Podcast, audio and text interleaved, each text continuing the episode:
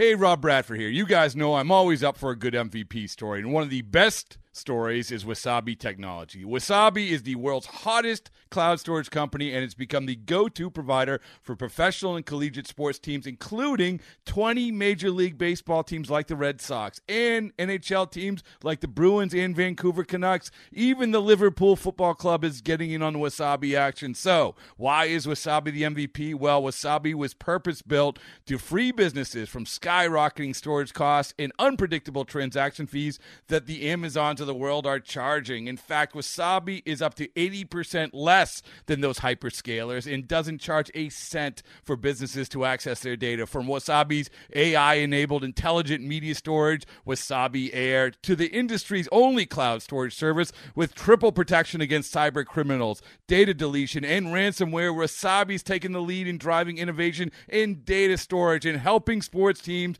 to unleash the power of their data. Wasabi, another Boston based championship team. Knowing how to speak and understand a new language can be an invaluable tool when traveling, meeting new friends, or just even to master a new skill. But it's not always simple when you're bogged down by textbooks and structure classes. That's why so many people trust Rosetta Stone. Rosetta Stone is the most trusted language learning program, available on desktop or as an app. It truly immerses you in the language you want to learn, like Spanish, French, Italian, Chinese, and more. You won't just be studying English translations. The Rosetta Stone intuitive process helps you pick up a language naturally, first with words, then phrases, then sentences. Don't put off learning that language. There's no better time than right now to get started. For a very limited time, listeners can get Rosetta Stone's lifetime membership for 50% off. Visit rosettastone.com slash rs10. That's 50% off unlimited access to 25 language courses for the rest of your life. Redeem your 50% off at rosettastone.com slash rs10 today.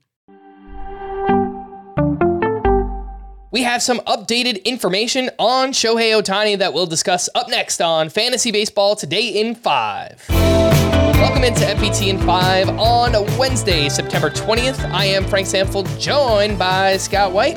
And the latest update on Shohei Ohtani. He had surgery on his right elbow on Tuesday, though it was not revealed exactly what type of surgery he had.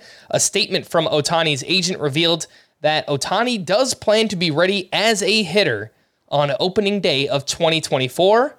For which team? We do not know that yet. But Scott, I feel like this is, you know, painting a rosy picture. It's updated information. Does this change anything for your projection for next year? No, I mean, I assume the agent is giving the most optimistic outlook. And he did rule out Ohtani from pitching in 2024, right? So the fact he did that in his role as agent painting the most optimistic outlook would suggest to me this was Tommy John surgery Ohtani had.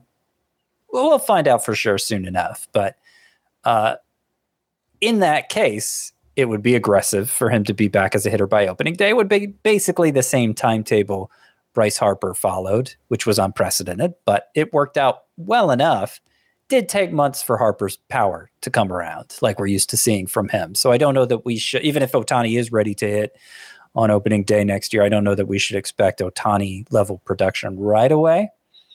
I was actually working on my first two rounds for next year earlier today, and um, I put Ohtani 17th overall, so a mid second round pick, given all the concerns about his elbow, the fact he won't be a two way player next year. Otherwise, he might be top five. I, I think seven, something something like that. He'd be more like a mid first rounder for me. But given what we know now, I'm inclined to put him middle around second. Yeah, and I think that's a good distinction right there. What we know now, because if we get to March next year and Ohtani's popping home runs, you can bet that he will wind up being a top 10 or even top five pick once again in fantasy baseball. Let's talk about some uh, waiver wire pitchers for the final week. Names that we've talked a lot about recently, but they pitched well again here on Tuesday. Ryan Pepiot, six innings, one run, four strikeouts for him, and he looks like he will either face the Giants this weekend, or he'll wind up being a two start or two relief appearance pitcher for next week. Kenta Maeda looked great at the Reds, five shutout innings, one hit, one walk, eight strikeouts there. He's allowed two earned runs or fewer in three straight starts.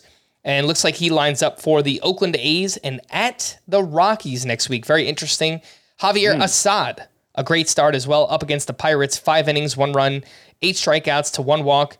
And uh, he gets the Rockies this weekend, and then he's at the Brewers for next week. Your latest thoughts, Scott, on Assad, Maeda, and Ryan Pepiot? Well, Pepiot looks like he's a dude. He, he just keeps getting better and better, and I can't remember a transformation quite the start. You know, we've we've seen pitchers in the past go from being bad control guys to good control guys, but Pepiot, it's like he went from walking everyone to walking no one, and you, you see the results. Like every time out, he he just it's great. It's great what he's doing, and uh, you know two matchups against San Francisco to close out the week. I like those. I think he's probably just somebody you need to stick with. Definitely the most enticing of these three. Uh, Kenta Maeda, I'd kind of ruled him out as a starter given that rough patch he went through uh, late August, early September, but his last two starts have been good. It seems like he's gotten his splitter back. He's throwing it more, getting more whiffs on it. And those two starts next week, I mean, pretty enticing at Colorado, okay, that that could be kind of scary, but given it that it's the second of the two matchups and he will for sure get that start against the A's, I think it's worth rolling the dice on. Um, if you know the Twins insert somebody late in the season, as often happens, and and Maeda doesn't end up getting that second start, okay, well at least you got the Oakland start. So uh, I definitely could see using Maeda next week. Assad, you know, you may have started him for the two starts this week, and so far so good. Let's say he comes through in his next turn uh, against the Rockies to finish out the week. Okay, great. I think you thank your lucky stars that it worked out, and maybe not push your luck further. Even though that final matchup at Milwaukee to close out the season is decent, I, I don't think I don't think Javier Assad is good enough or reliable enough that he's going to be a high priority for me with that matchup.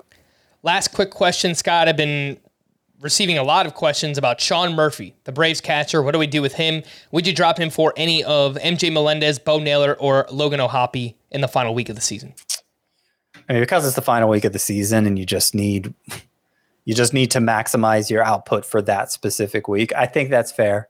It's been a rough second half for Sean Murphy. The playing time's been inconsistent. I think he's a better talent than those other players but I would I would be willing to drop him at least for Logan O'Hoppe or MJ Melendez. Don't know that Bo, Bo Naylor's matchups the final week are going to be good enough to justify that.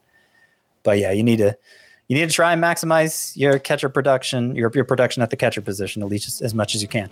All right, for more extensive fantasy baseball coverage, listen to the Fantasy Baseball Today podcast on Spotify, Apple Podcast, the Audacy app or anywhere else podcasts are found. Thanks for listening to Fantasy Baseball today in five, and we'll be back again tomorrow. Bye bye.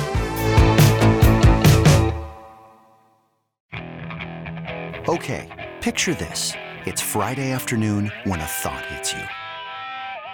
I can waste another weekend doing the same old whatever, or I can conquer it. I can hop into my all new Hyundai Santa Fe and hit the road. Any road. The steeper, the better.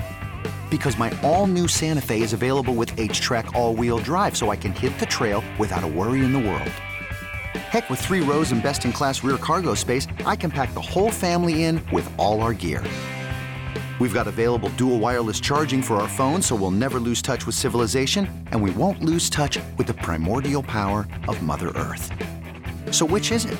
Waste the weekend or do something a little more epic? And conquer it in the all-new Hyundai Santa Fe. Visit HyundaiUSA.com or call 562 314 4603 for more details. Hyundai, there's joy in every journey.